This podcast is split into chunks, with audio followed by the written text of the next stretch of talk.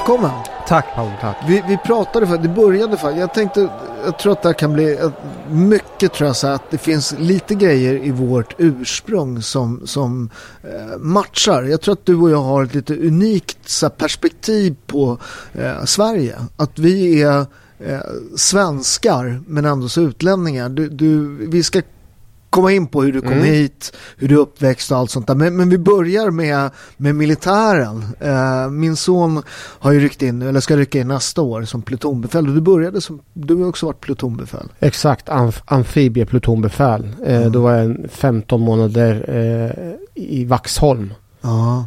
och då man, tillhör man ju, tillhörde vi kustjägarkompaniet så det var väldigt häftigt. Ja men det är, det är, väl, det är väl kustjägare man ska vara, eller är inte det? Kustjägare, men eh, kustjägarna då är de lite special. Det är ett specialförband ja. och sen så har de ju även attackdykare. Men jag tillhörde eh, amfibieplutonbefäl så man var inte riktigt kustjägare i den. Mm. Så det, kustjägarna var snäppet över om man ser det. Mm. Men det var definitivt en, en lärorik period där man fick eh, lära sig att gå från att vara en individ till att nu tillhör till ett kollektiv, att jag inte ska bara ta ansvar för mig själv, mina prylar, utan jag ska ta gemensamt ansvar för mina eh, plutonkamraters prylar och se till att alla eh, kommer mot samma mål. Mm. Eh, och, och någonting som fascinerade, det var ju alltid på fredagar när vi körde snabbmarsch. Mm. Snabbmarsch är eh, tre kilometers eh, joggningsrunda som man springer med 20 kilo packning. Och förutom att man skulle klara på en viss tid så måste man ha takt och rättning. Mm. Det är så här, du måste, alla måste springa i samma takt och du kan föreställa mig med mina korta ben. Mm. Och så måste man ha rättning också så det var ju det var, det var en utmaning. Mm. Det var inte helt lätt. Men, men jag tänkte, du är polis. Vi har haft en del poliser här i podden och jag, jag funderar på lite på bilen, i bilen när jag åkte hit. Uh, lite det här, min inställning från polisen, från var jag kommer ifrån. Uh, där ni liksom var fiender. Jag var ju startade kravallen eh, 1986 i ja. Kungsträdgården. Jag var ju tagen för det. Jag var, jag, jag var faktiskt åtalad för det till och okay. med. Men, men och det kunde ju varit ett rätt hårt straff. Uh, våldsam upplopp. men jag, jag vart inte fälld för det faktiskt. Vilken tur. Ja, precis. men, men just den här vi har ju, förut så fanns det liksom några gäng i, i Stockholm som hade den här liksom, eh, alltså som var ett problem för samhället. Nu finns ju de här i alla städer, i alla förorter, i hela Sverige. Det är ju ett enormt problem. Mm. Eh, och på en annan nivå dessutom. Ja, helt annorlunda. Nu är det inte grabbar ute på gatan som härjar utan nu är det organiserad brottslighet eh, som, som är, ja, Jag missar helt, du är ju polis måste vi säga. Ja, exakt. och du har jobbat som polis i Rinkeby. I'm Sandra, and I'm just the professional your small business was looking for. But you didn't hire me because you didn't use LinkedIn jobs. LinkedIn has professionals you can't find anywhere else, including those who aren't actively looking for a new job, but might be open to the perfect role, like me. In a given month, over 70% of LinkedIn users don't visit other leading job sites. So if you're not looking on LinkedIn, you'll miss out on great candidates like Sandra. Start hiring professionals like a professional. Post your free job on linkedin.com/people today. Planning for your next trip? Elevate your travel style with Quince. Quince has all the jet-setting essentials you'll want for your next getaway, like European linen, premium luggage options, buttery soft Italian leather bags, and so much more. And it's all priced at 50 to 80% less than similar brands. Plus, Quince only works with factories that use safe and ethical manufacturing practices. Pack your bags with high-quality essentials you'll be wearing for vacations to come with Quince. Go to quince.com slash trip for free shipping and 365-day returns. Hi, I'm Daniel, founder of Pretty Litter. Cats and cat owners deserve better than any old-fashioned litter. That's why I teamed up with scientists and veterinarians to create Pretty Litter. Its innovative crystal formula has superior odor control and weighs up to 80% less than clay litter. Pretty Litter even monitors health by changing colors to help detect early signs of potential illness. It's the world's smartest kitty litter. Go to prettylitter.com and use code ACAST for 20% off your first order and a free cat toy. Terms and conditions apply. See site for details. Så, där, så, att du, så, att är det någon som har perspektivet förutom ursprung och sådär så är det du.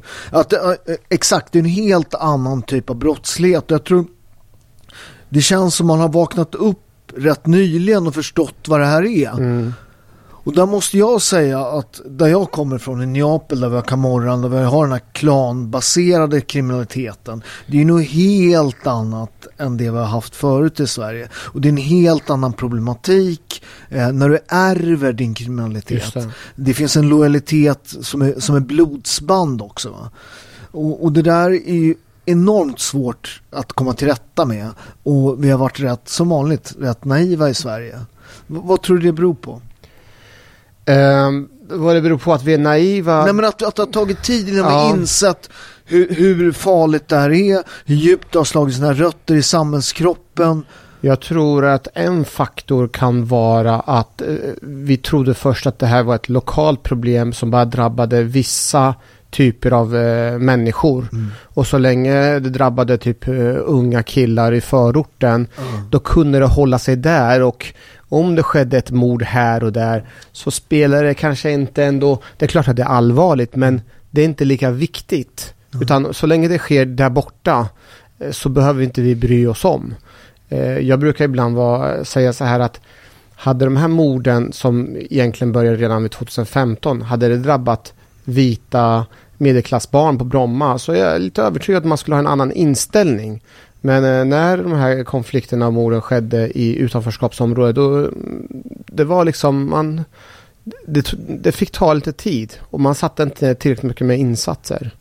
Nej, och, sen, och det riktigt allvarliga här är att, att, det handlar inte bara nu har man ju förstått allt mera. Att det handlar inte bara om de här liksom knark ute i förorten utan det är även bidragssystemet. Det är liksom, alltså det här är liksom, alltså politiker blir hotade, eh, socialsekreterare blir hotade. Eh, det här är, det är precis som i Neapel. Mm. Eh, att, och det där blir djupt allvarligt när du inte längre kan lita på polisen. Ja, alltså om du tittar där jag kommer ifrån, där maffian är superstarka morgon heter den liksom. Där har det ju flyttat, liksom, det, ibland kan man inte riktigt skilja på vad som är näringslivet och vad som är maffia och, och helt plötsligt så känner man, jag, jag importerar ju saker från Italien, att det är liksom det är ett helt annat system och det är en helt annan liksom sätt att kommunicera. Det finns ett helt annat sätt att tänka. Och det där känner man helt plötsligt har kommit hit till Sverige. Och det har gått väldigt snabbt. Det har gått väldigt snabbt. Kanske att inte vi har kommit hela vägen så långt så att den har infiltrerat våra mm, eh, offentliga förvaltning.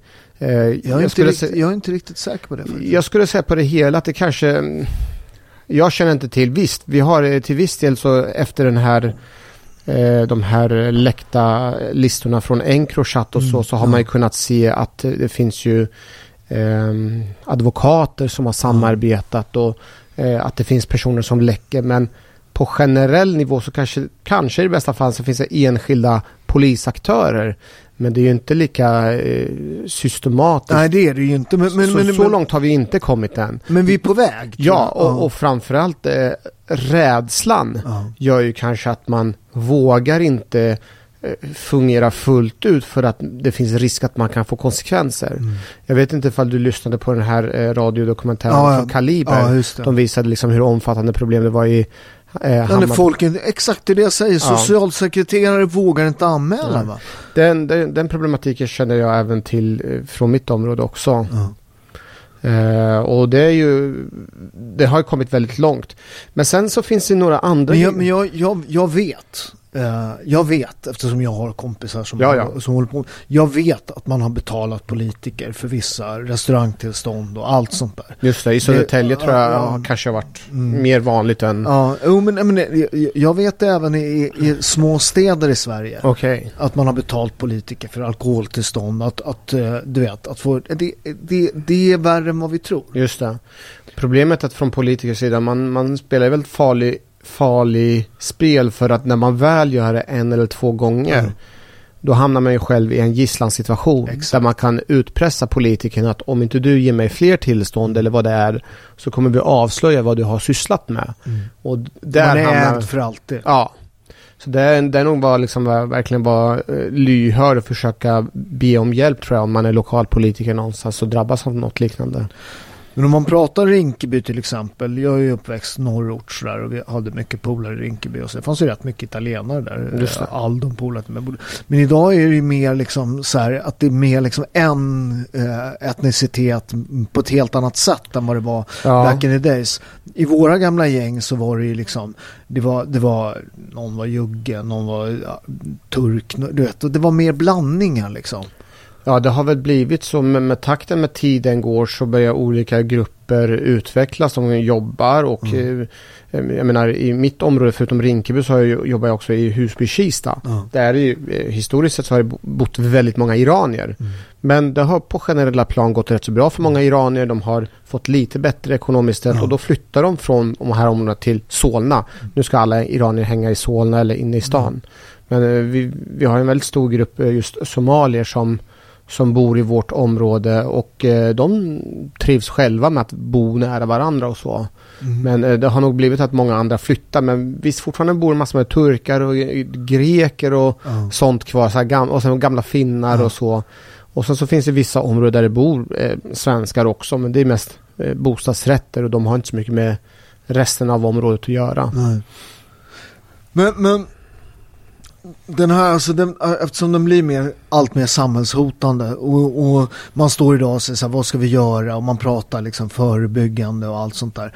Jag ser ju ofta, jag vet ju själv när, när om man pratar om de här kravallerna eftersom jag var med och startade de här kravallerna i Kungsträdgården. Det, det var liksom mer en slump att de blev av. De, polisen skulle gripa mig eh, vid eh, Sverigehuset där. Jag vet inte om det heter det längre. Men, men precis på vägen in till Kungsträdgården. Okej. Jag lyckades slå mig fri. Jag sprang in genom folkhavet där med med poliser efter mig. Där hade jag ko- kompisar som väntade på mig. De såg där. De satte krokben för poliserna. Eh, poliserna ringde efter mer förstärkning. Och till slut så brann ju Kungsträdgården. Det var fullt jävla slagsmål liksom. Eh, Hur tänker du på det nu, eh, nu efteråt då? Alltså, alltså jag, jag hade inte gjort på något annat sätt. Liksom. Eh, jag lyckades nita till en polis där och så tog jag mig fri. Liksom. Jag försökte komma loss. Liksom. Eh, vi, vart, vi hade varit i slagsmål med några kustjägare uppe på, på Sveavägen och så hade de, de kände igen oss. Det var någon civilpatrull som såg oss och de började skugga oss. Vi var ju liksom för många och liksom för våldsamma. Så de skuggade oss på vår, vår väg ner mot Kungsträdgården och där liksom beslutade de för att de skulle gripa. Då var det piketbussar då. Eh, och jag lyckades slå mig fri eh, och liksom in i folkhavet där och sen var det ju full jävla macka. Nej, jag tror det allvarliga där med det där var, tror jag för hela den eh, generationen unga killar, det var att det hade ju länge legat och bubblat en så här fientlighet mellan polisen och de här. Eh, alltså i slutet på 80-talet är det ju första gången det börjar bli rätt mycket invandrare. Mm, mm. Alltså det är en helt ny ty- typ av Sverige som växer fram med alla de problemen. De börjar, det är liksom en liten gnista där som är det vi har idag. Va? Eh, som hade, hade man liksom släckt det här då, då hade vi inte haft de problemen vi har haft idag. Man insåg. Men, men alltså till slut då, då, och där liksom till slut så kom den här konfrontationen. Så det var ju fullkomligt och, och jag tror att det, det allvarliga tror jag, det var att vi hade polisen springande där. De, de, polisen blev rädda, de var tvungna att, att, att springa och det där gav ju oss en enorm maktkänsla. Och det här som du beskriver nu är ju en stor del av eh, de ungdomarna eller de kriminella ungdomarna i förorten i mitt område. Mm. De är ju uppväxta med det här. Eh, under, när jag började jobba som polis eh, 2010 Mm. då var ju de här upploppen och kravallerna vardagsmat. Mm. Det var ju mer eller mindre eh, rutin att på helgerna så blev det upplopp och kravaller, stenkastning, bilbränder och det här, att det här såg ju de här ungdomarna och många av de här ungdomarna har ju växt upp med att de inte Eh, rätta sig in i ledet redan i skolan. De kunde säga emot eh, förskollärare kanske, de kunde säga emot mot eh, lärare i skolan. De har liksom sagt emot alla och kommit undan med det och sen så blir det upplopp och kravaller och sen så hade de med polisen att göra som representerar samhället. Och redan där och då så tror jag många insåg att de kunde hitta på jävligt mycket skit och komma undan. När våldsmonopolet springer är det jävligt allvarligt. Mm. Och, och, det där är, man, det, det, här är också folk som kommer från jävligt auktoritära kulturer liksom. Och, och, vad jag tror folk inte förstår är att rätt många av de här områdena inte längre har den kontakten med, med då majoritetssamhället i Sverige. Att man, man, man, man hämtar inte sin information från SVT Nej. utan man hämtar från lokala kanaler, man har lokala organisationer där ute som, mår, som liksom förmedlar. Det är bara att titta på det här med socialtjänsten när de sa att de skulle kidnappa liksom, muslimska barn var det blivit ett jävla liv. Eh, och då liksom ingen har lyssnat på svensk media Nej. utan man lyssnar på sin egen liksom. Det, det, har ju skapats en etisk underklass där de är inte lika välutbildade och där är mycket lättare påverkan om vi har ryktespridning ja. och liknande. Så att man, man, man köper saker och ting med hull och hår. Men det jag skulle kommentera också de här upploppen. Inte nog med att man ser att polisen springer. Man gör väldigt mycket. Man kanske till och med kastar sten på polis eller nitar en polis. Men det blir ingen rättslig eh, efterspel. Det gör någonting med dig ja. när du hittar på grejer och ser att du kommer undan. Till och med när du blir ertappad, tagen och blir dömd så får du oftast inga konsekvenser.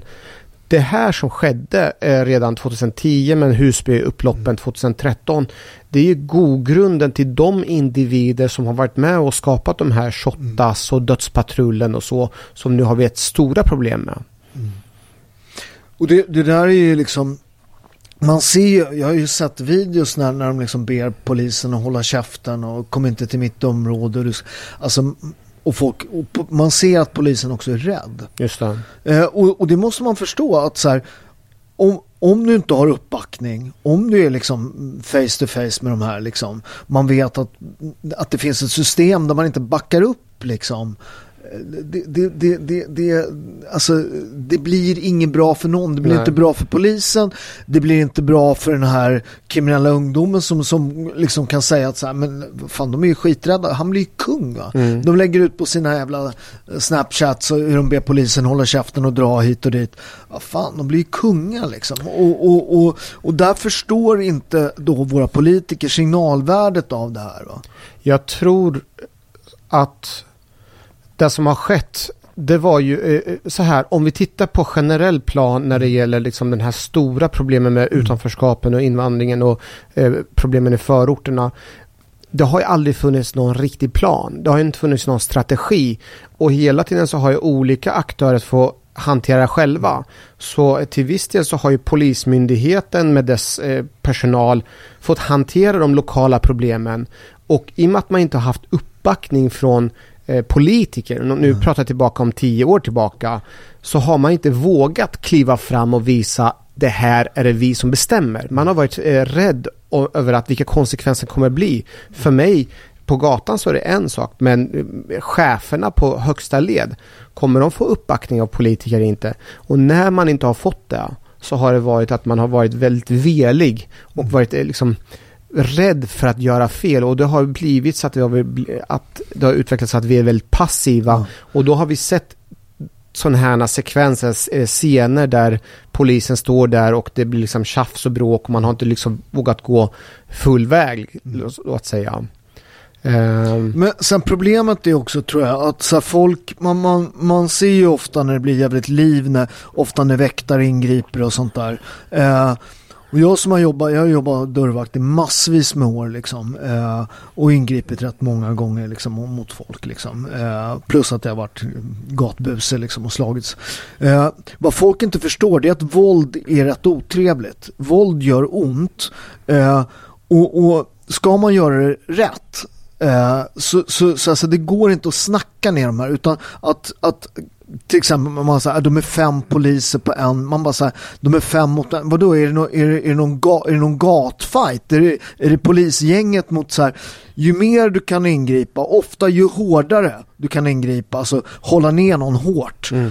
eh, utan att liksom göra illa dem, eh, gör att de, att, att, gör, att de ger sig fortare. Ja.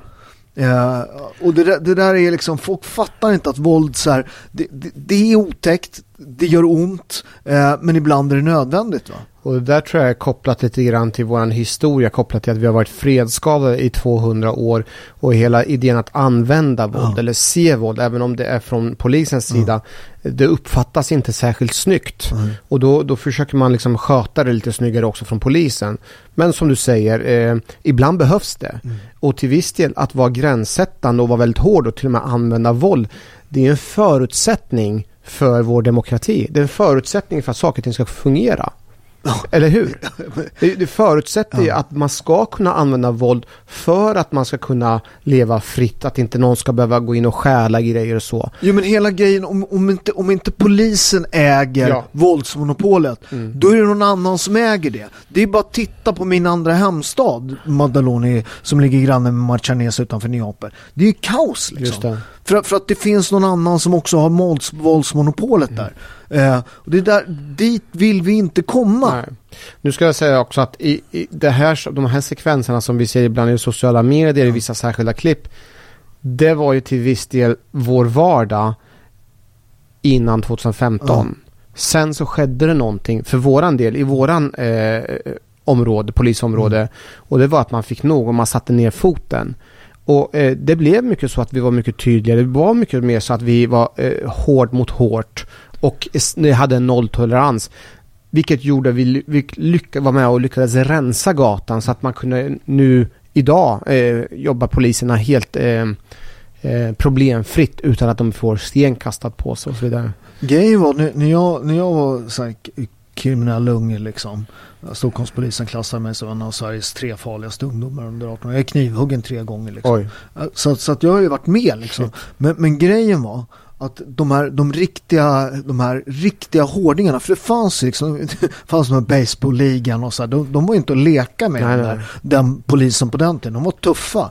Uh, sen när jag började tävla så har jag faktiskt tränat kickboxning med flera av dem där. Mm. Uh, de var rätt hårda det där gänget. Men, men ofta när de här, de var rätt fair ska du veta, tjafsar man med dem, uh, det var många som var idioter och de har gjort, det fanns också så här, men, men ofta var det de här tuffingarna, de riktiga hårdingarna, vad hette han, Scarface var det någon som mm. hette som jag hade på T-centralen.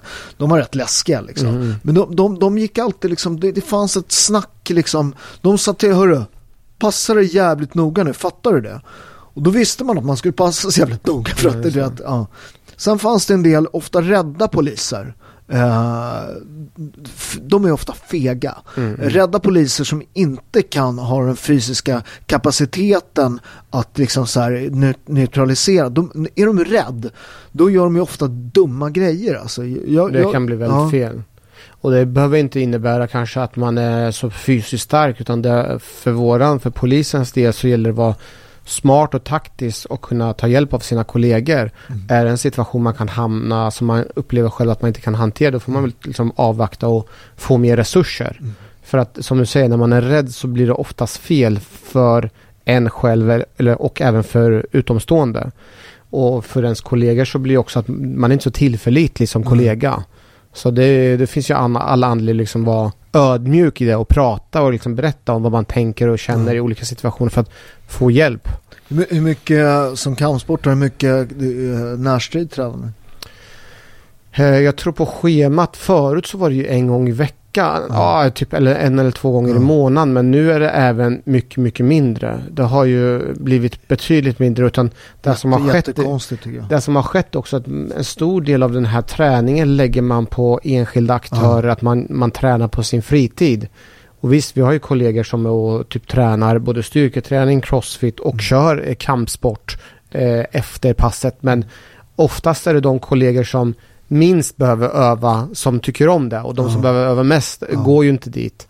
Så... För jag, jag alltså att, att ha någon form av grappling, jujutsu, judo, eh, den typen av grappling tror jag är helt avgörande för dels kunna, kunna liksom, alltså skane, även skademinimera både för sig själv ja, och för, för du vet jag när jag jobbar dörrvakt, så jag är ju själv brunbälte i judo, jag har gjort nästan 200 matcher i judo. Mm. Och det, det, det är en jätteskillnad om du kan liksom kasta någon eller hålla i någon att du tränar på det. Du, du, du gör inte illa folk på samma sätt. Definitivt. Liksom. För vår del, för polisens del så skiljer sig reglerna på, på ett annat sätt för att näst, jag rättar mig om jag har fel, men i kampsport så är det förr eller senare så hamnar det på backen. Ja. Eh, och det får vi aldrig hamna. Eh, hamnar vi på backen så kommer vi få ett spark i huvudet från någon annan Ja, utomstående. ja, ja. Så för oss så gäller det att kunna hantera situationen och kunna utvärdera. Är det här en situation som jag kommer kunna vinna och ha kontroll över? Kommer jag kunna hålla fast den här personen och använda mina verktyg? Är det så att jag kommer hamna på backen och jag har inte koll på min rygg, då kommer ju den här sparken. Eh, har jag tur bara kommer mot ryggen, annars så kommer det en spark mot huvudet och då ligger jag ju då ligger jag ute liksom. Ja, men, det, men det är ju därför man ska liksom kunna alla dimensionerna. Det är ju en del i yrket Ja. tyvärr. Liksom. Så därför så blir det ibland att man som polis så får man avvakta tills man får mer resurser för att kunna hantera situationen. Men i slutändan om du ska gripa någon som gör motstånd, då kommer du hamna på backen. Det är, Ja, ja, ju- ja, Det är ja. oundvikligt. Ja, men då har man kontroll. Ja. Och förhoppningsvis så har man fler ko- eh, kollegor på plats som kan se till att det inte kommer någon sten eller spark mot den. Och det kan ibland vara svårt för allmänheten att förstå och även när man filmar så kan det vara så kan det vara förstå, alltså man, man, ibland vill man inte ta, eh, ibland så får man ta enskilda verbala grejer för att man väntar på uppbackning för att ska ta tag i den personen.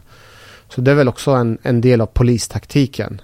Men på det hela så är ju liksom själva våldet som polisen upplever ju en sak, men hela situationen för övrigt med morden, de jag tror det var, var det 63 mord som skedde förra året. I, ingen, ingen annan av, av liksom de 53 mest utvecklade länderna på jorden är, är ens i närheten av oss. Ja, per, per capita. Ja, per, ja naturligtvis per och eh, där man kan också säga det som har skett nu som är steget ännu värre det är ju att det kan ju börja med att det är en ko- konflikt kring narkotika men sen utvecklas ju konflikten på ett annat sätt. Det är över heder. Senaste tiden så handlar det för många unga killar att visa sig vad de går för, i ett, eh, för ett gäng och att man tar på sig och utför mord för att kunna bli belönad där har vi att göra med just nu. Att man, man, man har en drivkraft till att visa vad man går för genom att mörda andra personer. Och då, då inser man hur stora vårt problem är. Och de då är är så det, väldigt unga också. Det är Mm. också det som är e- enormt problematiskt. och, och deras förmåga, kapacitet att förstå vad de egentligen gör är inte helt och hållet utvecklat. Och, och här står vi liksom, vad, vad ska vi göra? Vi har barn som begår mord och vi måste hantera det. Det är också det här, jag tror att det här med, det finns en våldsaktiv ålder, här med att, att, att du har ju vissa, när folk blir gamla så blir de inte lika elaka liksom. Exakt. Och, eh, och det är därför det kan vara bra att ha folk inlåsta under sig. Men, men när de börjar så o- unga så blir den här liksom perioden man kan vara våldsaktiv kommer ju vara mycket, mycket längre va. Vilket gör att det handlar inte bara om antalet kriminella utan det handlar också om år de kommer vara våldsaktiva vilket Exakt. det kommer öka mängden. Så det, det, det, det är så otroligt liksom på många sätt inte en bra utveckling. Nej. Och där kommer ju den här idén att inkapacitera, att hålla dem borta från Ja. gatan länge. Det är inte det bästa, det, det kanske är det minst sämsta som vi har. Ja. Att om är du så pass aktiv kriminell som begår mord, då, då ska du hålla, dig- hålla den personen borta. Så att inte den personen begår fler och fler eh, övergrepp. Men nu har vi haft lite rymningar, du vet när de är, när de är minderåriga då sitter de ju på, inte på anstalter va? Nej, just det. Eh, och då rymmer de ju, vi har, det var väl nu i veckan var det väl någon som Igen, rymde. ja. igen ja. De sitter på sluten ungdomsvård och där eh, är de under 18 år så har de ju en massa rader rättigheter som exempelvis jag tror till och med att de har tillgång till, alltså i, i barnkonventionen så har de ju rätt att, ett barn har ju rätt att ha eh, Ja. telefon och så. Vilket gör att det är lätt att planera in olika aktiviteter om man vill rymma eller vad Ja, det som var helst. exakt det som hände nu Ja. sist att de hade ju liksom, ja, Ehm. det, jag, ska, jag ska på läkarbesök, det bara Japp. komma Japp. och frita mig. Japp. Så vi, vi, vi har ju en enorm, eh, vi har ju en, en, liksom en palett av olika utmaningar. Men någonstans i det hela tror jag ändå det bottnar i en form av eh, vilka är vi själva och hur, hur vi ser på oss själva. Eh, för att man vill nog inte erkänna att vi måste köra hårt mot hårt utan man vill försöka liksom skapa en bild av att man är god och att man kan lösa de här problemen med fredliga metoder. Människor kommer ändra på sig, kommer bli lagliga bara om vi ger dem chansen. Och här har de inte Ja, men kommit till ja, att... men det, men det är den här, den här illusionen om att alla vill bli svenskar. Japp, japp. Det är samma sak där. Ja, precis. Och, Ja. och, och jag som har liksom mina rötter i förorten. Mm. Lyssna nu. Ni alla svenskar, det är inte alla som vill bli det. Nej, verkligen inte. Eh, och, och, och, och, och framförallt när inte svenskarna vet själva hur de egentligen är. Det är ju nästa problem nej, också. Nej, precis. Så. Ja, men, när vi ska prata om svenska, du har ju, du har ju liksom, en, du är ju ensamkommande kan man säga. Ja, jag kom hit när jag till Sverige när jag var nio år. Tillsammans ju- med min bror. Precis, du har ju, har ju, en, har ju en riktig sån här hi- historia. Eh, din pappa dog, eh, Mujahedin, frihetskrigare. Yes. Eh, dog mamma, fortsatte att strida. Hon skickade hem er. Du var nio va? När de, Exakt, när vi skickades iväg. På bussen sa Ja. mamma till det. Nu är det du som är pappa. Exakt, det är det nu som jag har ansvar för eh, min lillebror. Ja. Och, och på sätt och vis så är det många ungdomar i förorten som känner igen det här. Ja. Att de är, eh, kanske inte har en pappa, Ja. men att man måste ta ett större ansvar för sina barn. Och det, det är krassa verkligheten som såg ut för mig och min lillebror när vi Ja. skickades iväg. Kommer till Sverige, ni hamnade hos eh, ja, någon, någon annan som hade kontakt med Mujahedin. Exakt. Som, och hamnade rätt, liksom, Ja. ja. Alltså jättedålig hygien, ingen bra uppfostran, våld i hemmet. Rätt stökigt under Ja. två år va? Två års tid så hade, hade vi det riktigt, riktigt uselt och eh, under den här tiden så var det ungefär ungefär hundratals barn som skickades iväg och som kom till Sverige och många hamnade i liknande situationer. Mm. Och då ska vi se att jag hade ändå tur att jag inte blev utsatt för sexuella övergrepp. Mm. För det är också varit väldigt, väldigt vanligt bland många av de här ungdomarna som skickades iväg. Ja. Att de blev, att de vuxna i hemmet förgrep sig på dem och så vidare.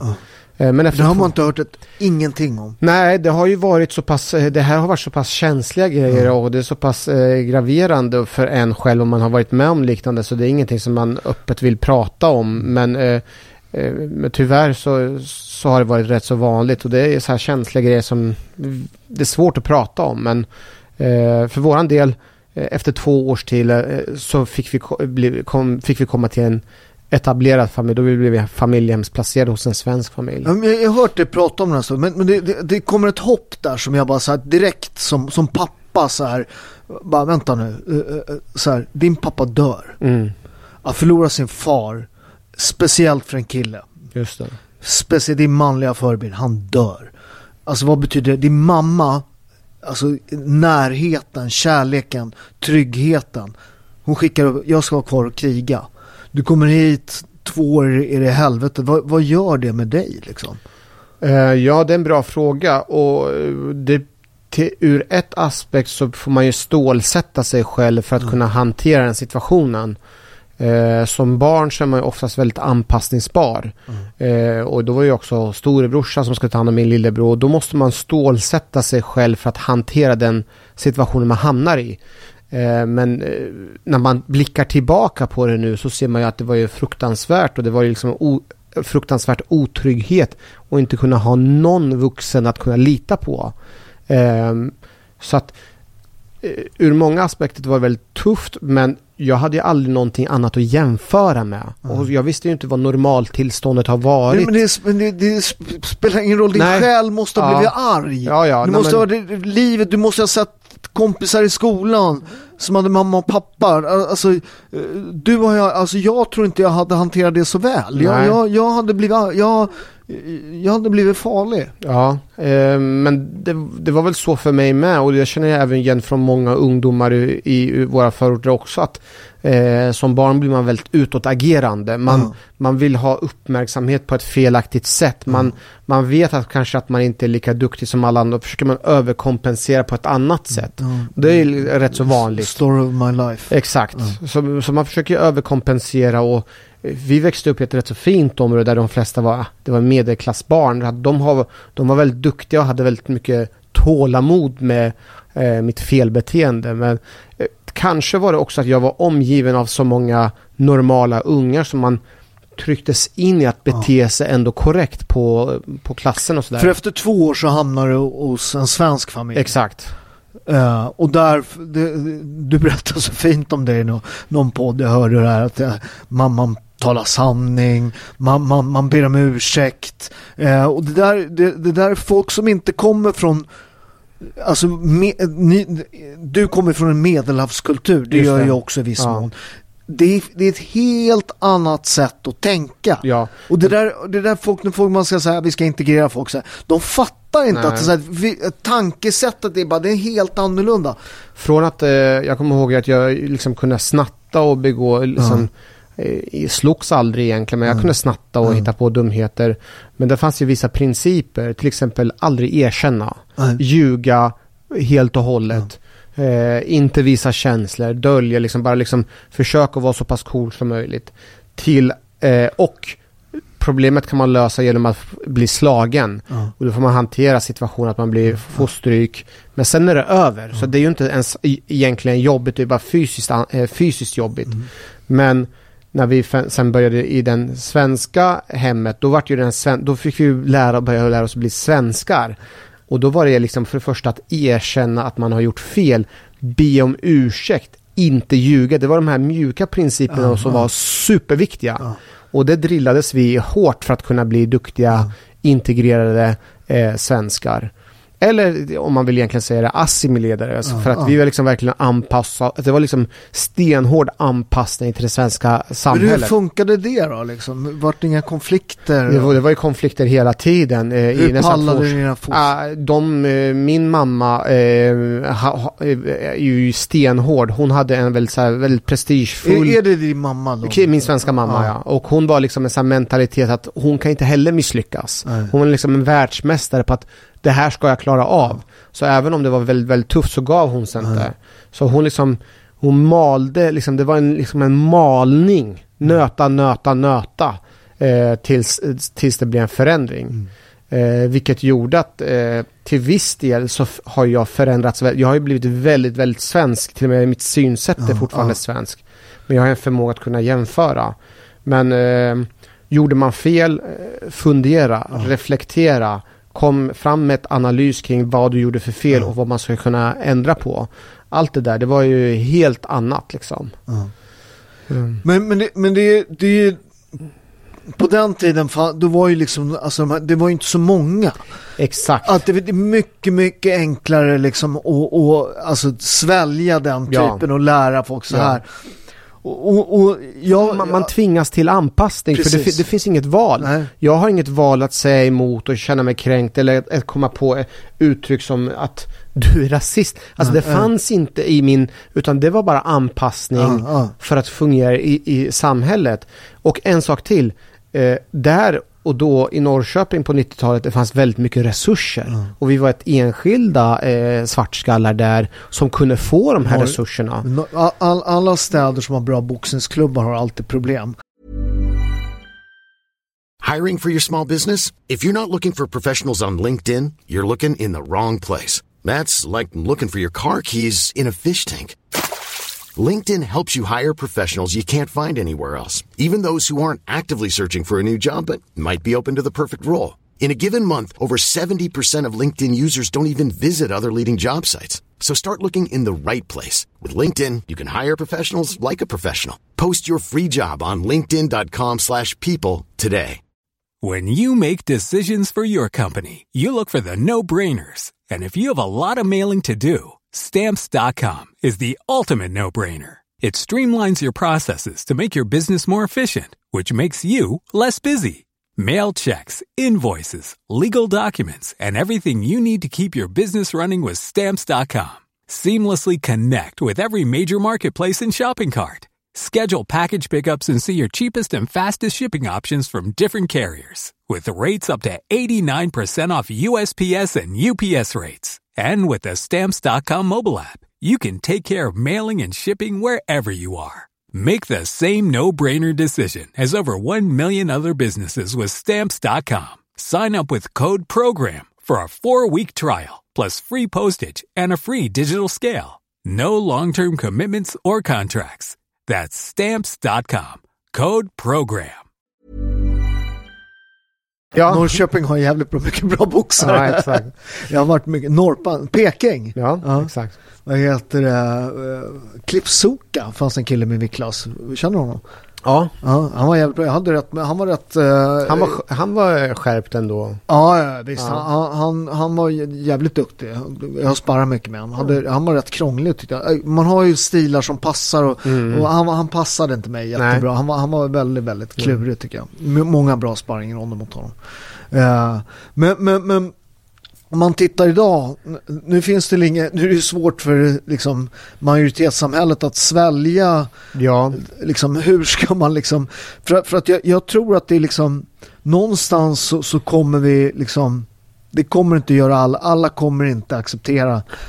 Nej. Och, jag, det, det det, och, och, hur gör man det? Det, jag, är men, säkert 10 000 kronors fråga. Ja, nej, men eh, till viss del så handlar det om att, nu säger jag vi svenskar, eh, och det här menar jag verkligen att vi svenskar eller svenska identiteten måste mm. börja förändra på sig och vara mycket mer tydlig och dominant. Mm. Vi måste vara mycket tydligare i liksom kravställningen, mm. mycket tydligare vad, vad vi förväntar oss. Mm. Och det här med att lägga huvudet på, på sned och leka moralisk tant och så. Mm. Bort med det där, det där funkar inte. Utan nu måste vi ha en väldigt tydlig approach med tydligt sätt kring om du gör, eh, begår brott, då är det det här, då, då konsekvenserna är så förödande. Eh, som exempelvis nu när det skedde eh, påskupploppen mm. eh, förra året att konsekvensen av att man lagförs och får sitta i fem sex år. Det, lite mer åt det hållet måste vi gå. Eh, att, att vi är mycket tydligare och hård. Tydlig och hård, hård mot de som inte kan eh, anpassa sig och försöka vara mjuk på ett annat sätt för att kunna verkligen jobba in också personer. För det, det som, som jag tror kom upp, som jag tror chockade många människor med påskupploppen, det var att det var inte de här kriminella ungdomarna bara, utan Nej. det var liksom mammor liksom som kastade stenar och det var liksom Ja, men det var helt sinnessjukt. Ja. Och, och, och, jag tror att folk var så här, vänta nu. Och att vi inte har debatterat det hårdare. Att vi som vanligt försöker så här, bara, det där känns jättejobbigt. Vi gör något annat här nu. Vi diskuterar ordavalen som Ebba Busch hade istället ja, kring ja, om ja. polisen borde ha skjutit tidigare inte. För, för, för det är väl ändå en, en väldigt naturlig fenomen att det som är komplext och svårt har vi svårt att kunna sätta oss in och försöka förstå oss på det. Och det, det, här med, det här med att kunna komma till insikt med de här stora värderingskonflikterna som finns i vårt land.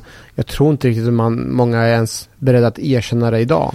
Nej men inte, man, man har inte förstått vad som har hänt Nej. med Sverige. Att det, det här är ju liksom så här, Sverige är inte det här landet det var liksom när man inte låste dörren och sådär. Jag tror många lever kvar i den illusionen liksom. För att jag, tror det stora problemet med Sverige och, och, en del som leder till att det här liksom inte har tagit mer, det, det, att vissa delar av samhället inte diskuterar. Det är att de inte behöver komma, alltså rent så här, man har byggt in det här mm. i våra förorts, alla de här ja. sovstäderna som var tänkt att där skulle liksom så här, arbetarklassen mm. bo och det var ju jättefint och det fanns natur och sånt och så kunde man åka in till jobbet och jobba och så åkte man tillbaka till sina sovstäder. Problemet nu är att folk i de här städerna de åker inte in till jobbet för det finns ingen jobb för de här va? Nej, just det. Eh, och då, då, då, då, du behöver aldrig se problemet, du behöver aldrig konfronteras med problemet. De får aldrig kontakt med majoritetssamhället. De förstår inte hur det funkar. Va? De lyssnar och det där blir ju liksom en väldigt, väldigt liksom otäck liksom nedåtgående spiral liksom. Samtidigt som att det finns en stor grupp som befinner sig just i det här utanförskapet och inte har kontakt med majoritetssamhället mm. så är stora delen av majoritetssamhället inte kontakt med dem heller. Och när vi sitter här och pratar, jag är väldigt övertygad om Paolo att många som lyssnar på det här de förstår inte vad vi pratar om, de känner inte igen sig för att de lever i sina ja, egna bubblor ja. där de har det väldigt bra och där de känner inte igen sig ens i problembeskrivningen. För man, man, man möter inte de här minoritetsgrupperna som finns i våra utsatta områden. Fast jag tror nu, du att min, min, min, min alltså nu, min, min uh, jag är skild och min exfru hon bor på Östermalm, mm. Karlaplan. Utanför deras dörr sköt de en jävel. Ja, du ser. För, för, ja. uh, sonen kommer och ska hem, då är det avspärrat. Mm. Ja, så, så, att, så det, det, det, det, det, börjar nu. Det drabbas på så sätt att det kommer punkt, punkter här och där. Men på generella plan så tror jag ändå att man, man lever i sitt svenssonliv och ja. har det väldigt bra. Men, men visst, det, det här är, man kan inte blunda för det. För Tills du är socialsekreterare och ska, ska liksom ta, bort, ta vårdnaden från någon. Ja. Då, kommer det bli, alltså då kan det bli läskigt liksom. Ja. Så hur löser vi det då? Uh, ja, men eh, som sagt, eh, ett, ur ett aspekt så är det ju liksom en batteri med åtgärder där, där i varje fall uh, där tydlighet och kravställan Alltså vi måste förändra vilka, hur vi uttrycker oss och hur vi är och att vi inte är lika kompromissfulla. Alltså, som svensk så är man oftast rätt så kompromissfull. Man vill liksom, vi, vi kommer lösa det, man undviker kanske kontakt, eh, konflikten men också att man försöker vara, visa förståelse men där måste man vara mer tuffare. Mm. Eh, det är väl i vart fall ett aspekt. Det, det, är ju jättesvåra frågor men jag tänker att här är en punkt som, som man behöver tänka på. Och det, det, det, och det kommer inte vara någon, liksom, det här kommer inte lösas över en dag. Det tror jag man måste få folk att liksom inse att så här, okej, okay, vi har bytt eh, regering, vi har bytt politik, de gör väl en del bra grejer, men det här kommer ju ta tid alltså jättelång tid. Men om vi tittar någonstans, om vi bortser från de här att man måste vara, mm. vara tuff mot de som är tuffa så måste vi ändå se vad kan vi göra utifrån en mjuk faktorer. Hur kan vi mm. liksom hur kan vi jobba med de som inte med de som är redan friska så att de inte hamnar i det sjuka? Hur gör vi med de unga som för att inte dras in där? Mm. Och där måste ju, eh, menar jag på att många unga i olika områden kunna känna att de kan, har möjligheten att lyckas i svenska samhället. Att de har möjlighet att på eh, någorlunda lika villkor vara med och kunna ta del av eh, svenska... Men, men det går, alltså problemet är så här, jag, jag, tror, jag tror att det... Det, det handlar ju inte om, det, det, handlar om känslan av att förstå. Exa, ja, exakt, exa, eh, för, precis. Det, det, det, är väldigt det, viktigt och ja. nu pratar jag. Ja. Nej, bara skojar. Men det där är en väldigt, väldigt viktig poäng. Mm. Att så här, det finns otroligt mycket framgångsrika människor ja. med invandrarbakgrund. Det här gettot som folk säger finns i Sverige, det finns ofta i folks huvuden. Mm. Så att man måste komma ut man måste... och förklara för de här ungdomarna så här, det finns en alternativ till det där. Liksom. Just det, så det är, det är ju den här känslan, känslan som man måste jobba bort och få skapa en känsla av att man kan. Det, det, det är själva känslan. Det faktiska vet, vet ju både du och jag att man kan vara framgångsrik och lyckas. Eh, både vi två är ju ett, ett, exempel på det. Men eh, känslan måste jobba så att man känner att mm. det är möjligt. Mm. Precis, men, men, men, men, det ska man också komma ihåg i många av de här förortsungarna. Om du tittar på deras syrror, de här, att det, invandrartjej går det ju rätt bra för i skolan. Ja. Eh, är man överrepresenterad när det gäller högre studier och allt sånt där. Så, så att det, är ju två, det är ju dubbelt. Och tittar man, du, du är iranier, tittar man på er så är det ju en väldigt framgångsrik invandrargrupp. Mm. Det blir, är du tandläkare? Mm, är du brottare eller ja. boxare? Mm. Så att det finns ett sånt... Eh, ja. ja. Uh, och, och, jag tror för många iranier så har ju den här värderingen att man ska plugga och göra bra ifrån sig. Mm. Men också att föräldrarna kämpar för att man inte ska hamna i en klass där det är... Man, man ska hamna i en klass eller gå med, liksom lära sig och vara med de svenskar. Mm. Det är det grundreceptet. Mm. Och här är nog lite olika kulturella skillnader. Vi, vi, iranier skulle jag säga på generella plan är ju rätt så bra anpassningsbara. Men vi har ju andra grupper som jag upplever inte är lika benägna att anpassa mm. sig. För det här handlar om stolthet att kunna vara den man är. Och visst, det ska man kunna vara, men det blir också ett hämmande att man inte kommer kunna komma lika nej, långt då. Nej, men man, man pratar aldrig för sällan om kultur. Vil, varför lyckas vissa kulturer bättre? Iranierna, syrianerna är också mycket tandläkare och sådär liksom. Sen är det väl eh, några aspekter till. Det är ju också att den gruppen av iranier som kom, det är ju liksom en oftast välutbildade studenter. Ja, men var det inte första vågen, 79 jo. där, var, då drog ju eliten. Jag har en, en polare, hans mamma var ju rektor för ja, universitetet exakt. i Iran. De åkte ju direkt, ja. de kom där och så, så det där står inte i Koranen, hon bara vi packar och åker liksom. Mm. Exakt, så, det är ju också en klassaspekt att ja. Eh, de, de som är utbildade har väldigt hög värd, värderingen där, man måste plugga och ta sig vidare. Det, det är det som gör Precis, att så det är klart, det är inte bara så att Iran är per automatik alltså, mm. utan det är ju och sen så har vi en viss etnisk underklass som har cementerats i våra utsatta områden och där, mm. de är fast där. Och det är där som är så svårt för att då, då handlar det om att vara ärlig och att det, det, det är många familjer som där föräldrarna är analfabeter. Ja. De kommer inte eh, kunna få ett jobb utifrån att de inte ens kan språket. Och förutsättningar för deras barn lyckas finns men de är betydligt svårare för att föräldrarna kan inte ens läsa och skriva. Det vet jag, de gjorde, jag pratade sist i podden, de slog ihop min, min där mina barn gick i skolan, Skuru. Där slog de, de la ner i, i, i Nacka, så här, Just det. gettområde. Så slog de ihop två skolor och då kom ju folk då. Och då slår de ihop klasser, så slår de ihop dem med medelklassens ungar, du vet. Ja. Där, där föräldrarna bägge är akademiker. Och så kan inte deras föräldrar svenska, alltså det, blir- det, det, blir, det, blir, det blir snarare värre. Nej. För att då märker man ju skillnaden blir, är så enorm. Ja, ja. Och eh, så länge det är enskilda personer, en eller två, tre, det är ju jättebra. För då blir det samma förutsättningar som det var för mig när jag kom till Sverige. Att man påverkas av andra klasskamrater, klasskamraters föräldrar och man dras in och man integreras i samhället. Men utanförskapet med de enorma andel volymer personer som är eh, inte är tillräckligt bra eller tillräckligt integrerade. Det är det som gör att det blir väldigt svårt och då hamnar vi olika lägen om man säger. Och det där, jag menar, jag, det där finns ju också i alla invandrargrupper. Som, så det finns också en romantiserande bild av det, då, det gamla landet. Det. Eh, sådär, att, att, och det är även hos oss italienare. Att, Ja, ja. att eh, Syditalien är ju liksom, det, norra Italien är ju ett, av världens rikaste områden. Men vi, Syditalien är ju liksom, Ja, vi odlar tomater och skjuter varandra. Va? Det är vi duktiga på. Och pizza är vi bra på också. Men, men, men, men så, så att det finns en romantiserad bild också av ursprungslandet och allt är bättre.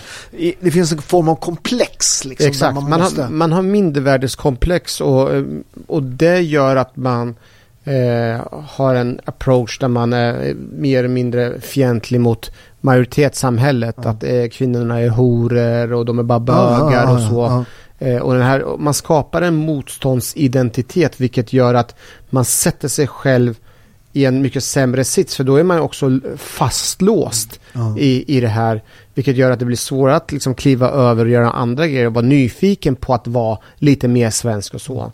Så det måste man ju också jobba hårt och då, där kommer de svenska värderingarna som vi måste ändra på oss på och vara mycket tydligare. Ja. Eh, att vad vi förväntar oss och vilka krav vi har på personer och där tycker jag till exempel att lärare i skolan kan vara så, men du vet med den där attityden, den här attityden som du har nu, du kommer inte kunna komma någon vart i svenska samhället. Utan det förväntas av dig att du har de här tankarna, dina värderingar, den här eh, homofobin du har exempelvis gör att du kommer inte vara funktionell. Men så här, grej, grejen, du måste också ha lärare, du vet, du vet det är så här. Min, min son är han har ju typ A i alla ämnen, men, men eh, han hade ju mattelärare. Du vet, som han älskade. Undrar om inte, han, eh, han var utlänning på något sätt. Eh, mattelärare och rätt tuff, tränade kampsport. Så här. Vilken lektion var alla tyst på? Just Vilken det. höll alla Ja. käften? Vilken, ja, men så här, för han var så här, sitt ner. Mm. Du vet så här, och så tittade han på dem och så hade han pondus. Och det där har ju liksom, läraryrket har ju förlorat den. Det är bara, du vet, det, det funkar inte att lägga huvudet. Och du vet, jag, jag har ju varit i klasser, jag har jobbat lite med utsatta ungar och sånt där, eh, ideellt liksom. Eh, och, och ibland när man kommer till skolor, alltså har du varit i en klass någon gång nu för tiden? Alltså de, de sitter med hörlurar Ja. på, de pratar, alltså så här, det är helt sjukt. Ja. Alltså så här, själv om man ska varit lärare ska man bara säga, eh, du vet, Mm, mm. stick, du vet. Och där är det ju som nu utomstående så är det väldigt lätt att kunna sätta nivån och ribban själv, att, vad man kan förvänta sig.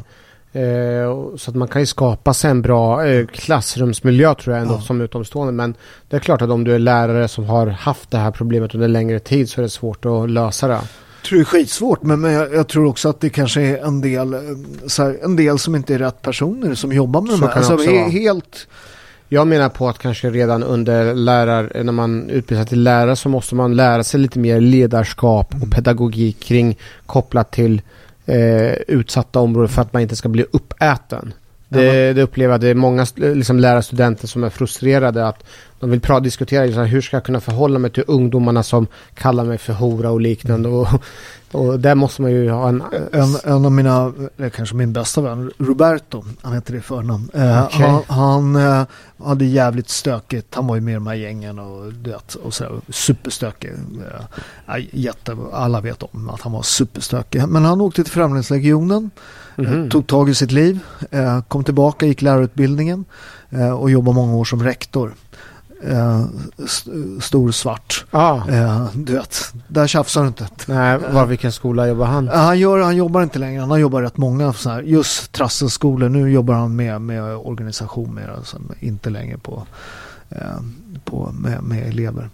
Nej men där tror Men, jag... men han, där, där, man liksom, det var ingen tjafs där. Nej. Liksom.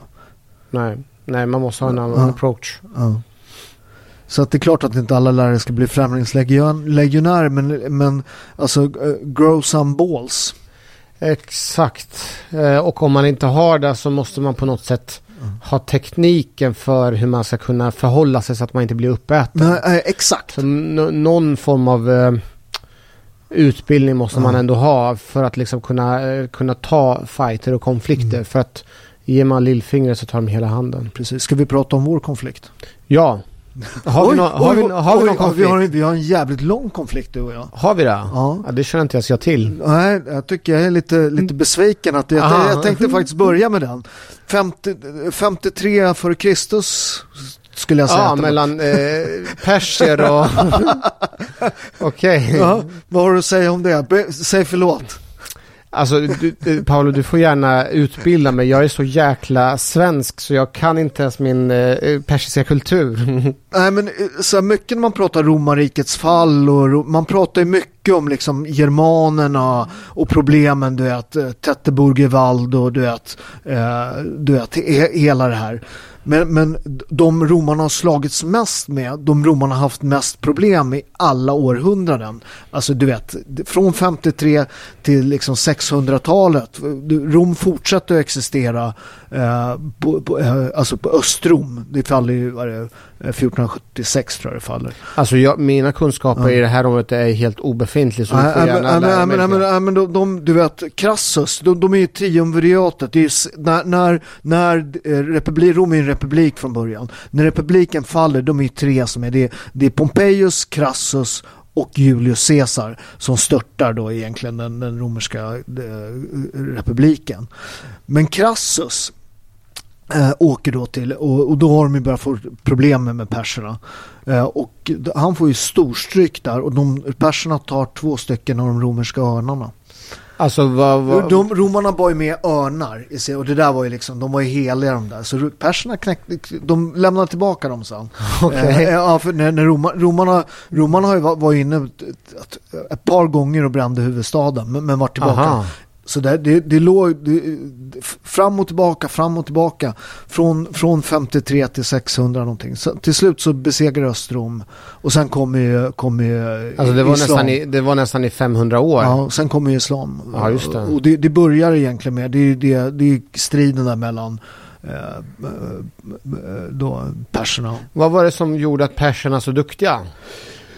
Eh, nej, de, de, de, var, de, var, de luktade illa. Nej, Nej, luk- nej men de hade, de, de hade bra hade- kava- kavalleri. Okej. Och, och sen så var, fanns det, eh, de hade de här, eh, alltså bepansrade, de är egentligen de som börjar egentligen med riddare. Det är Mhm.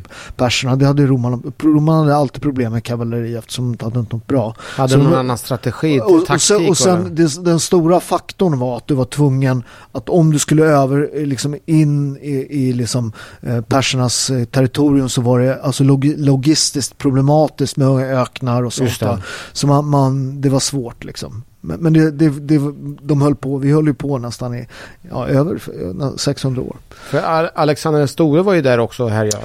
Alexander den store, det är slaget Visos han, han, han slår. Den, den, det finns ju den berömda den här mosaiken. Och Nu, när man säger när, när, Darius får stryk av Alexander den store. Eh, då är det den här bilden med, med, med han, eh, då, eh, Darius på den här vagnen och Alexander på. Den mosaiken, det är världens kändaste mosaik. Den finns i Neapel. Aha. Museo Nazionale di Napoli. Det- Shit. Det, ja.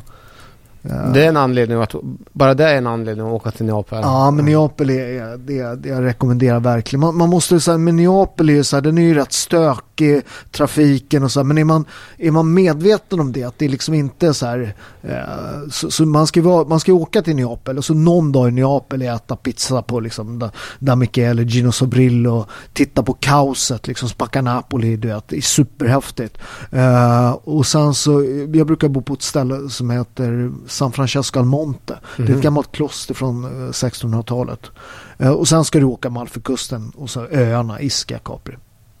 Coolt. Då har vi av, avhandlat det. Ja, ja, ja. Persien.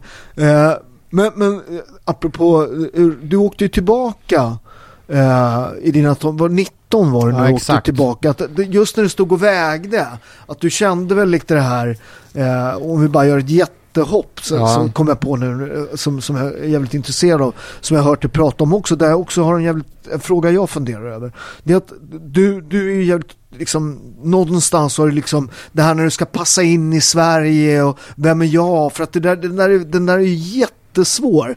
För att du är ju inte svensk. Nej, verkligen. Och, och, och, och det är inte jag heller. Men, men, jag är ju inte italienare heller. Och du är ju inte riktigt liksom iranier heller Nej. kanske. Eh, och jag kom väl fram till att, liksom, att jag är ju liksom inte etniskt svensk. Men jag har ju liksom uppe ju liksom alla de här koderna för att vara en svensk. Men ändå så blir det en, är, det finns ju en konflikt. Mm. Och när För du signalerar ju väldigt mycket Sverige. Ja, ja. Liksom ja. Så här, man, man, känner på det. Ja, ja, exakt. Den, den man har ju anammat, jag har ju anammat hela ja, liksom allting. Små grodorna, du vet ju precis vad det är. Exakt, exakt. Men det, det, som hände var ju precis som många andra ungdomar som har utländskt påbrå. Det är lätt att man hamnar i en eh, man får en identitetskris där man mer reflekterar över vem är jag i förhållande till det samhället som jag befinner mig i. Mm. Eh, vad är meningen med livet och finns det en framtid för mig här? Och, eh, jag, jag har alltid varit en väldigt grubblande person och i det här grubbleriet så fick jag kontakt med min mamma och min mammas organisation. För det, ja, exakt, för din mamma var ju kvar ja. och stred, hon var ju grillakrigare din ja. mamma. Ja, så de lyckades ju eh, locka med mig eh, i, i hopp om att få bli återträffa min mamma så, så rekryterades jag mer eller mindre i eh, Folkets Mujahedin och jag spenderade nästan ett år med dem där jag eh, För det måste ju ha varit också din pappa krigshjälte, död i Hela den delen Han är ju också. hjälte ja, va? Ja. Och det här man vill leva upp till sin pappas ja. liksom. Mycket, man anspelar på hjältes, ja, hjältedåden, ja. din pappa var det här och väldigt ja. mycket anspelar på känslor för att kunna när man väcker någon annans känslor så kan man eh, ha en dragning, kraft så att man kan dra sig till en, en viss grupp. Ja. Och, eh, för det finns ju en eh, romantiserad bild av ja. det där med, med hela manligheten ja, ligger ja. det här, offra sig för liksom ja. något större liksom. Och det är ju någonting som är väldigt starkt och, om, om man har en väldigt stark berättelse där man kan berätta vem du är och vilken bakgrund du har och vart du kommer ifrån det, den här starka berättelsen har eh, vi människor, vi har svårt att värja oss mot den. För man kan sätta sig själv, alltså om, om jag var som en, eh, en pussel där det var massor med olika pusselbitar som fattades. Med de här berättelserna så började pusselbitarna sätta sig samman. Och det fanns en väldigt stark kraft att kunna påverka mig i vilken riktning man ville. Mm. Vilket man gjorde. Så jag, eh, jag fick ju möjligheten att träffa min mamma, jag fick Eh, träffa min, träffa min pappas grav. Vi fick utbildning kring varför min pappa hade valt den kampen hade gjort. Och helt plötsligt så stod jag där och hade bestämt mig för att jag inte ska återvända till Sverige. Eller att jag vill inte vara jag vill inte fortsätta leva i Sverige mm. utan jag vill fortsätta min, mina föräldrars kamp. Mm. Eh, och mer eller mindre på, på väg att liksom lämna allt jag hade i Sverige för att strida för folkets mujahedin, för den goda kampen, att befria folket och så vidare. Eh, så det, det, är en, det är min life story och det, mm. det här skedde men, när jag var 20 år. Men, men, men hur är det med, liksom, med, med mamma? Mm. Det, la mamma är sempre la mamma säger de på italienska. Mamma är alltid mamma. Ja, exakt. Ja, att, att känna det, hon vill att du ska kriga liksom. Ja men man gör ju allting, man gör så här. Ja, men, men hur, hur den, när du, för du beslutar ju sen att komma tillbaka Exakt. och bestämmer för att jag är svensk. Ja. Alltså jag har mitt liv här. Ja. Hur, liksom, hur bryter man med mamman liksom? Har du någon kontakt med din mamma? Nej, idag? jag har ju inte det idag. En mamma är alltid en mamma och man vill ju alltid göra sin mamma stolt. Ja, såklart. Eh, men om man är i, någorlunda intellektuellt funtad så kan man ref, eh, reflektera Ja. över vad som har hänt och vad, Ja. vilken väg är jag på väg, i vilken riktning är jag på väg och vill jag det? Mm. Eh, det jag gjorde var ju att jag sa till min mamma att eh, jag ska följa min pappas fotspår men jag måste först åka hem till Sverige och ta farväl av alla som har investerat i mig. Framförallt mina svenska föräldrar och min lillebror som fortfarande var i Sverige. Och under den här tiden så hade jag i lugn och ro möjligheten att eh, reflektera, fundera de här stora frågorna i livet. Vad är meningen med livet och vad vill jag göra? Vad vill jag åstadkomma? Och då hade jag inte henne heller som påverkade mig. Och då kunde jag välja en annan inriktning. Eh, Men vad var det som gjorde att du gjorde valet då? Ehm, det är en väldigt bra fråga men det, någonstans på det hela så, så kunde jag göra, ställa olika, jag kunde se konsekvenserna av att bo med Mujahedin och kriga för dem eller att växa upp i Sverige. För du är ju också, det, det, du har men du växte ju upp, innan du var nio så är du uppväxt på en militärförläggning Ja, exakt, exakt. i Irak. Ja, och det jag, jag gjorde bara så här grundantagande, vilket liv är nog bäst? Och jag kom fram till att den, li, den liven som man får leva i väst, den här möjligheten, friheten att tänka vad du vill, eh, ha vilka åsikter du vill och liksom kunna lyckas eller nå någonstans. Eh, friheten som vi har i väst är så pass stort. Mm. Medan den andra idén är att en vision om vad du ska göra och vad du ska bli, den är väldigt snäv, den är paketerad väldigt snäv så att du har bara det här lilla paketet att förhålla dig till. Medan du kan göra vad du vill i Sverige. Och det eh, konceptet tycker jag att det väger mycket mer med, med råge. Och det är ju, än idag så är det ju det som jag till viss del jobbar med parallellt vid sidan av mitt polisarbete när jag är ute och föreläser för ungdomar kring vilka otroliga möjligheter det finns i Sverige. Men man måste verkligen komma till insikt. Och jag själv kom till insikt men det var tack vare mycket hjälp också från eh, nära och kära också. Men jag måste säga, och, och sen är, jag kommer ju jag kommer ju från en sån kultur i viss mån, alltså nere i Syditalien, det är ju klansamhällen och det, det, det finns ju den här heders, liksom, kulturen och du vet, det är inte länge sedan du liksom blev mördad om du gjorde Nej, något, liksom. Och det händer ju fortfarande där nere, liksom. Eh, sådär. Men man ska också komma ihåg att det går att prata mycket skit om det där, för att, men det är också i de här miljöerna så är den nästan nödvändig den här klanstrukturen. Du måste hålla ihop. Ja, Familjen är, är, är socialtjänst, den är fysiskt beskydd, eh, den skyddar liksom din mark, dina, jag har ju olivlundar där där nere och så här. Vi är en stor familj, vi är Ja. 500 pers. Man, man fuckar inte med vår Nej. olivlundar liksom. och det är väl grunden för, för att kunna ändå skapa fred på sikt. Ja, att så- man, har, så- man, är, man är olika Precis, klaner, men- man förhåller sig till Men sen så vi är ju skapta för att vara i den här familjen. Ja. Det, det, det, för det finns grejer i den svenska kulturen som där, där man har släppt det där liksom med familj och det. Eh, sådär. Och där måste jag säga att det finns också något fint med det här. Det vet jag när vi var nere nu liksom sist och, och skördade oliver hade inte min son varit med på två år liksom för covid och sånt där. Och så var vi nere och skördade. Just den här när de ser liksom en, en del i klanen som har blivit stor, som har blivit man, som kan liksom skörda oliver. Du vet den kärleken och den Ja. liksom så här attention de får. Liksom den här, att du så här bara, bara helt, han kommer, vi kommer, vi går, vi kommer ner, vi, vi, vi kommer dagen då skörden har börjat, så landar vi vid 12, så två är vi uppe på våra olivlundar uppe på berget. Och, och så han bara kom, kommer gående killen liksom, 19 bast liksom, kommer, kommer gående upp för, för, berg, eh, för berget. Och liksom det tar 10 sekunder så är han bara så, här. Mm. Bara, kärlek, du är en av oss. Kom här, äldsta gubben, Francesco sätter igång, du är med mig här, du vet. Det här varva, varma man äter på kvällen, du vet. Det Ja, men- finns något väldigt, väldigt vackert i det där också. Ja, alltså vi människor är ju av behov av att tillhöra en grupp. Ja. Och där, eh, där har vi ju där har vi liksom övergett en liten del av i, i den svenska Ja. kulturen i förmån att staten ska Ja. ge oss beskydd. Staten i form av polisen ger dig våldsmonopol. Har du problem så kan du få hjälp av eh, socialtjänst Ja, ja. eller liknande.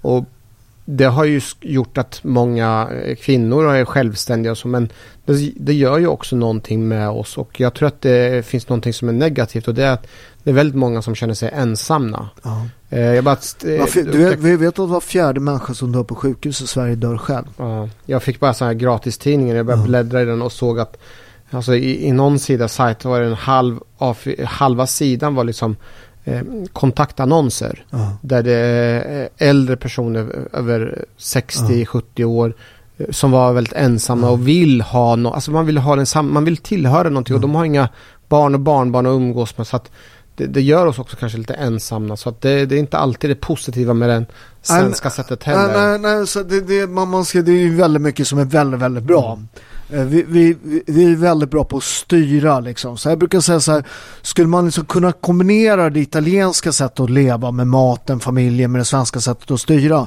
Det skulle i princip bli en perfekt varelse. Typ Paolo Roberto. Ja, det var bra.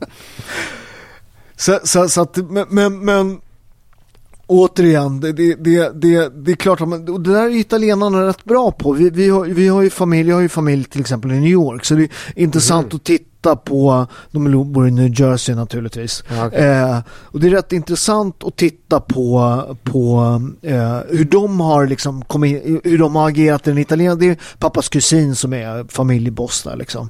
Eh, och hur de är så här, de är ju, de är ju så här, de är jätteamerikaner och liksom så där. Men de, är- de är också väldigt mycket italienare, de äter på, så de har behållit mycket av sin kultur. För italienarna är ju rätt bra, iranierna är också rätt bra på det. Att de okej nu har vi kommit hit, så här funkar det, så här tjänar man pengar, då anpassar vi oss till det.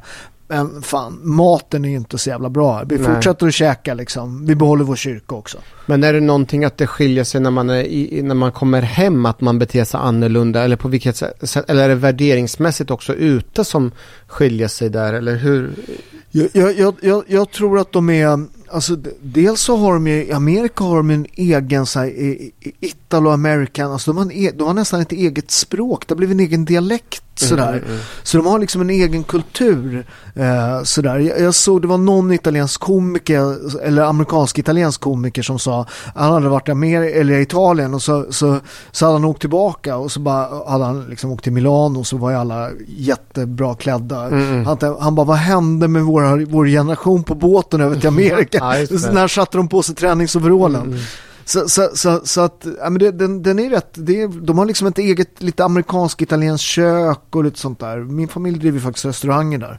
Så att det, det är lite så här, det är italienskt men det är liksom... Men värderingsmässigt då, hur, hur skiljer sig den då? Eller skiljer den sig när man är hemma eller ute? ja, eller jag, jag, jag tror att de, de är ju väldigt mycket sådär att de, man gifter sig fortfarande helst. Det, det har ju ändrat sig nu. Men, men att man har ju till liksom min generation så gifter man sig nog med italienare. Ja. sådär. Eh, För man är fortfarande, som, som Ja. amerikan så är det fortfarande väldigt traditionell. Du Ja. följer ju traditionen.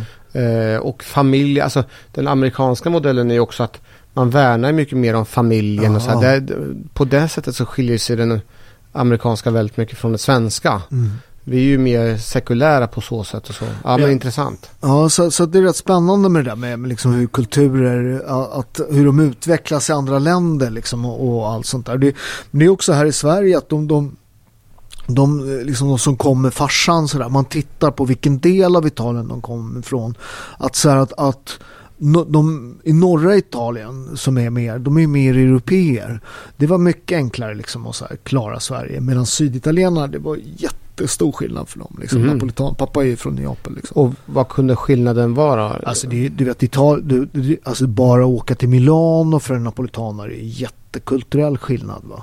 Eh, du vet, vi är ju, Neapel är ju ett medelhavs, liksom, vi har ju medelhavskultur. Medan norra Italien har en europeisk kultur. Va? okej. Så att vi har ju handlat, alltså rent... Du är mer, eh, du är mer blatte om man Ja, säger. ja jag är mer, jag är mer nordafrikan. Men det är, det, är, det är mycket som, som är, eh, jag menar, min brorsa är gift med en syrianska, han är från Kamishli, det, är- alla är ju från Kamishli, Mhm. halva Södertälje är därifrån.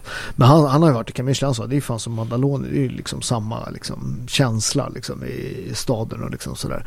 Medan norra Italien är, det, det, är ju, det är ju tyskar med lite charm och, och bra matkultur kan man säga. Ja. Du får nog åka dit helt enkelt. Ja, du får, ja. men det är det, det är det som är häftigt med Italien. Italien är ju, ofta om man inte förstår, Italien är ett nytt land. Det är enat 1861.